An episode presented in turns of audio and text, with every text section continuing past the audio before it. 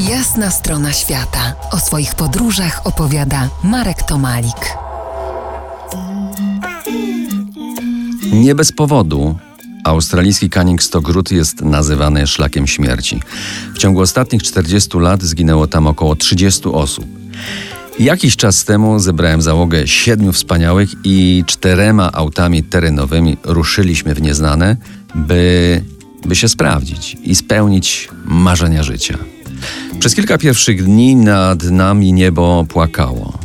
Deszcz na pustyni w czasie planowanych przejazdów jest bardzo niepokojącym zjawiskiem. Krótka, ale intensywna ulewa może utopić auta na kilka dni, może nawet na dłużej. Tak zwana droga stawała się coraz bardziej trudna. Pod kołami mieliśmy same rozpadliny i podjazdy. Pękły trzy kanistry z drogocenną wodą. Sami nie wiedzieliśmy, kiedy to się stało. Dingo ze Spinim stracili 40 litrów wody, a ja z Roketem 20. Arcavaldiego, najdziwniejszy pojazd naszej karawany, po silnych kolizjach ze skałami uszkodziła wahacze. Paliwo w beczkach przytwierdzone na dziobie utworzyło dźwignię, skrzywiło oś pojazdu i uszkodziło dyferencjał.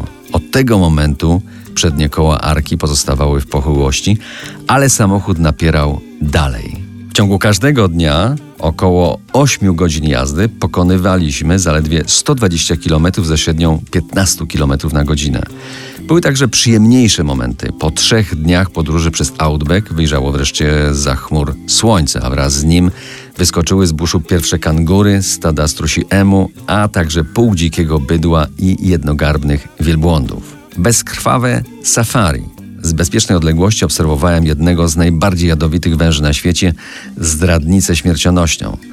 Przemierzaliśmy tereny pasterskie z dużą ilością sawannowych traw spinifex, które przed zachodem słońca srebrzyły się i rytmicznie falowały pod batutą podmuchów do muzyki wiatru.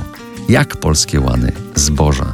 Po dwóch tygodniach heroicznej jazdy dwa z czterech samochodów przejechały cały odcinek Canning Stogród, i to pomimo oficjalnego zamknięcia północnej części szlaku ze względu na powódź, czyli jego nieprzejezdność.